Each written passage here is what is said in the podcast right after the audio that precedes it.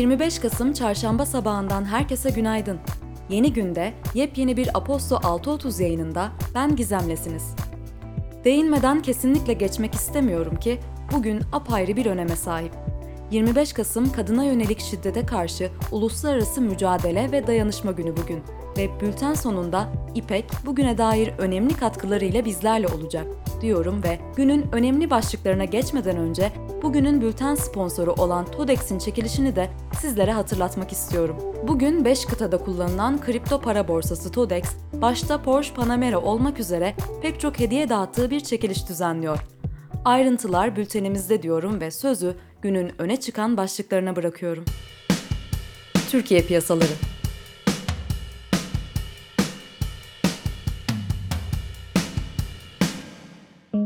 Bankacılık Düzenleme ve Denetleme Kurumu, Mayıs ayında yürürlüğe konan aktif rasyosu uygulamasının yıl sonu itibariyle yürürlükten kaldırılmasına karar verdi.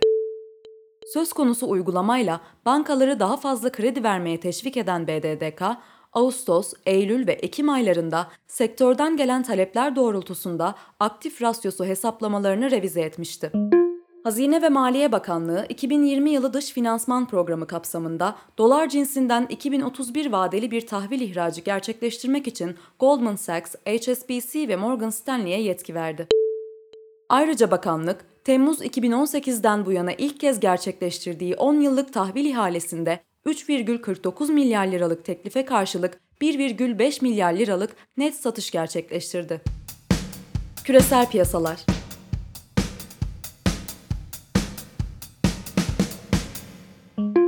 Euro bölgesi ve Birleşik Krallık'ta kısmi karantina önlemlerinin ardından özellikle hizmet sektörü endeksleri en düşük seviyelerine geldi. Euro bölgesinde imalat sanayi satın alma yöneticileri endeksi Kasım ayında Ekim ayındaki 50 puandan 45,1 puana gerileyerek üst üste 3. ay düşüş yaşadı. Birleşik Krallık'ta ise imalat sanayi satın alma yöneticileri endeksi verisi Ekim'deki 52,1 düzeyinden daralma alanındaki 47,4'e düştü. ABD'de imalat sanayi satın alma yöneticileri endeksi ise Kasım'da 5 yıldan bu yana en hızlı şekilde artarak 74 ayın en yüksek seviyesine ulaştı. Böylece ülkenin imalat sanayi endeksi Kasım'da bir önceki aya kıyasla 3,3 puan artarak 56,7 değerine yükseldi. ABD piyasalarında Dow Jones endeksi tarihte ilk kez 30 bin seviyesini aştı. ABD seçimlerinin yarattığı siyasi belirsizliğin geride kalması ve aşı çalışmaları ile ilgili haberler ABD endekslerini yukarı taşıdı. İş Dünyası Türkiye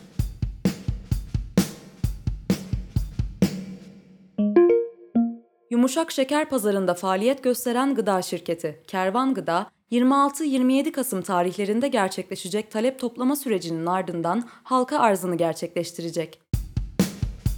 İş Dünyası Dünya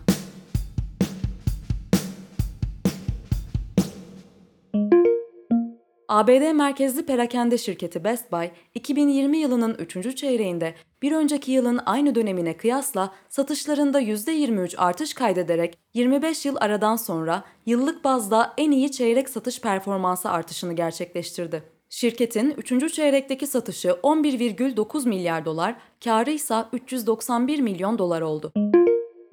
ABD merkezli otomotiv şirketi GM, araçların hava yastıklarında bulunan ve şu ana kadar doğrudan 17 kişinin ölümüne neden olan bir sorun nedeniyle küresel çapta 7 milyon aracını geri çağırıyor.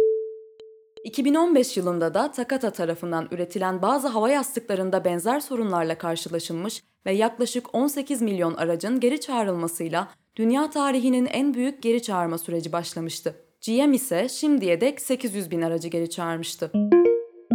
Fransa merkezli lüks şirketi LVMH tarafından satın alınma süreci devam eden mücevherat şirketi Tiffany, 2020 yılının 3. çeyreğinde analist beklentilerini aşarak satışlarında %70 artış kaydetti. Artışın temel nedeni olarak Çin'de artan talep gösteriliyor. İş Dünyası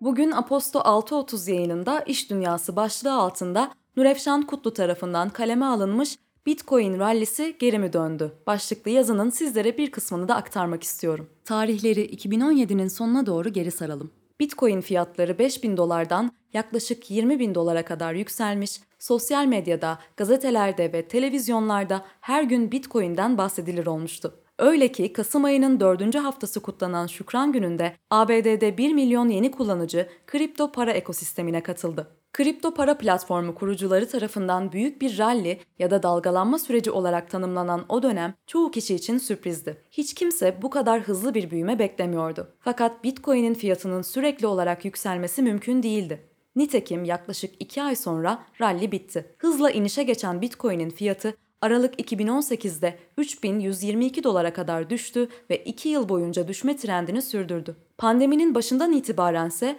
yörünge tersine döndü. Mart'tan bu yana fiyatı 3 kattan fazla artan Bitcoin son 2 ayda yaşanan gelişmelerle yeni bir rallinin neşeğine geldi. Kasım ayında %50'nin üzerinde değer kazanan kripto para birimi geçen hafta 2017'deki 19.783 dolarlık rekoruna yaklaşarak 18 bin doların üstüne çıktı. Bu yazının devamına dilerseniz bültenimizden ulaşabilirsiniz. Teknoloji, Dünya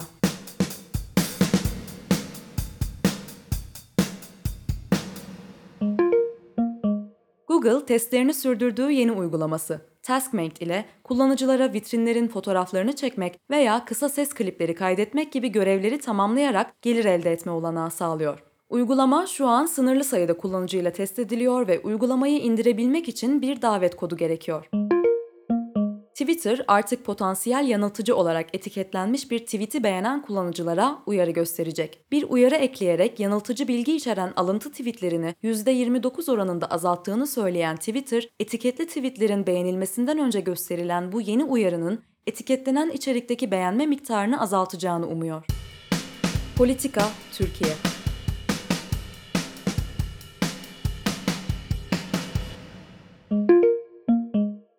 Eski AK Parti milletvekili Galip Ensarioğlu hakkında 2015 yılında Diyarbakır'da terör örgütü YPG'nin bir militanının taziyesine katıldığı gerekçesiyle terör soruşturması başlatıldı.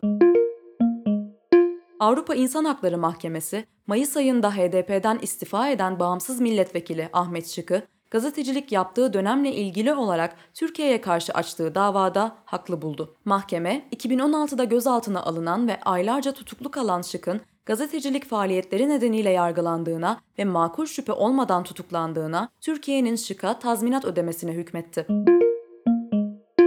AK Parti kurucusu ve eski TBMM Başkanı Bülent Arınç, Cumhurbaşkanlığı Yüksek İstişare Kurulu üyeliğinden istifa ettiğini duyurdu. Bu gelişmenin arka planına bakacak olursak Arınç, Osman Kavala ve Selahattin Demirtaş'ın tutukluluklarını eleştirip reform talebini desteklemişti. MHP lideri Devlet Bahçeli, Arınç'a tepki göstermiş, Cumhurbaşkanı Erdoğan'ın bir açıklamasında isim vermeden dile getirdiği fitne ateşi sözleri Arınç'a yönelik olarak yorumlanmıştı. Türkiye, İrini operasyonu kapsamında Türkiye'den Libya'ya gıda ve boya gibi maddeler taşıyan gemiyi Doğu Akdeniz'de durdurarak uluslararası hukuka aykırı şekilde aranmasına yönelik AB, İtalya ve Almanya'ya nota verdi. Milli Savunma Bakanlığı, bayrak devleti ve kaptanın rızası olmamasına rağmen Alman fırkateyninin silahlı ve teçhizatlı arama timi helikopterlerle cebren gemiye çıkmıştır açıklamasında bulundu. Dışişleri Bakanı Çavuşoğlu ise sahada da cevabını vereceğiz, hukuki ve siyasi süreçleri de takip edeceğiz dedi.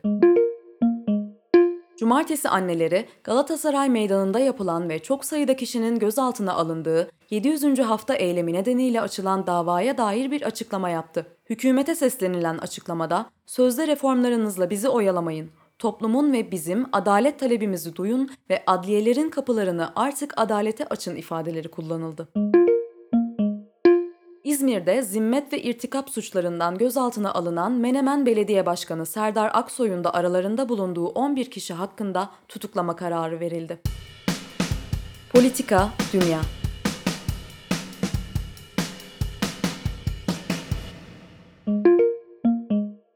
ABD merkezli haber kuruluşu CNN, ABD'de yeni başkanlık dönemine geçiş sürecini başlatmakla görevli hükümet kuruluşu, Genel Hizmetler İdaresi'nin Başkan Trump tarafından atanan yöneticisi Emily Murphy'nin ABD'nin yeni başkanı seçilen Joe Biden'a resmi geçiş sürecinin başlayabileceği haberini verdiği mektubu yayımladı.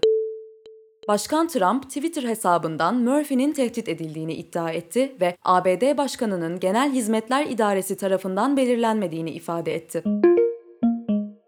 Katolik Kilisesi lideri Papa Francesco, Çin'deki Müslüman Uygur Türklerinin durumuna ilk kez değinerek Uygurları zulüm altındaki halklar arasında saydı. Bu tanımı asılsız olarak nitelendiren Çin ise Papa'ya tepki gösterdi.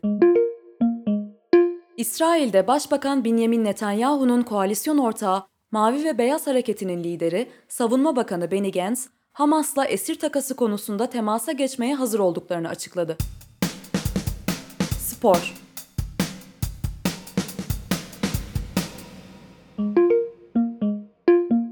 The Athletic'ten Shams Charanian'ın haberine göre NBA takımlarından Houston Rockets, serbest oyuncu DeMarcus Cousins'le bir yıllık sözleşme imzalayacak. Çapraz bağ sakatlığı nedeniyle geçen sezon forma giyemeyen Cousins, 2018-19 sezonunda Golden State Warriors formasıyla 30 maçta 16,3 sayı, 3,6 asist ve 8,2 rebound ortalamalarını yakalamıştı.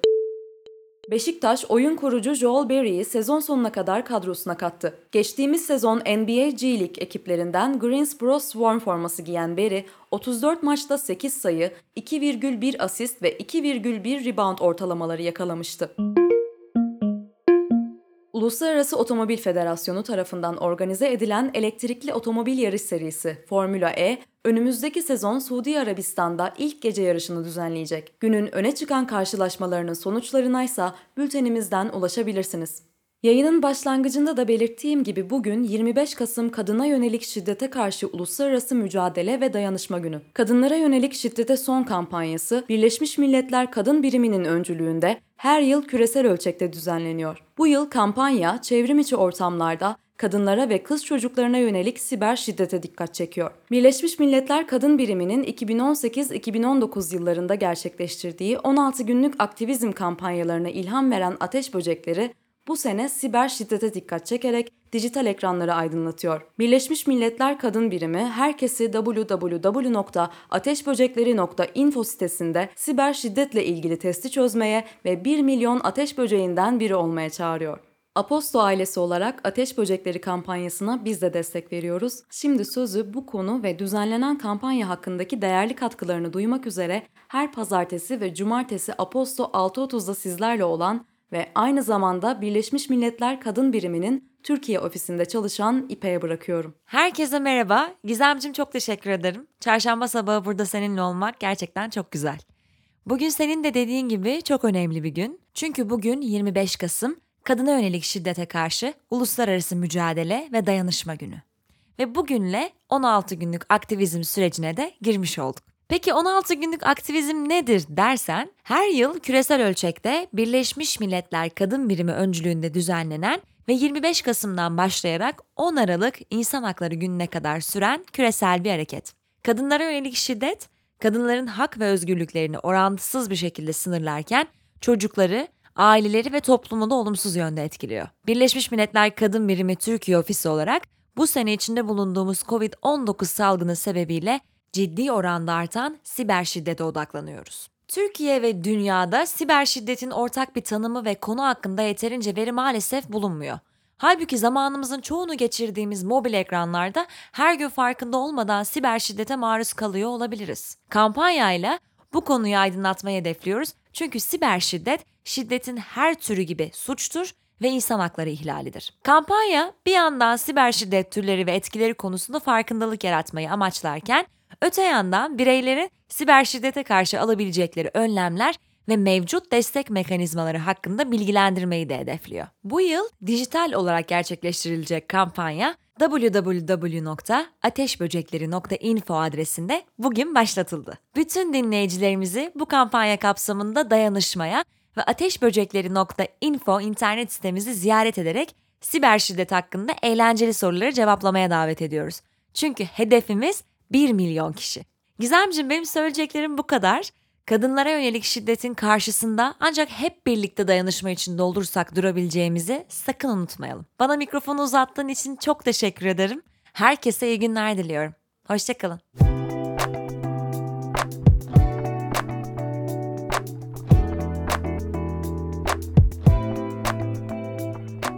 Değerli katkılarından dolayı İpek'e çok teşekkür ediyorum ve bugünlük ben de mikrofona veda ediyorum.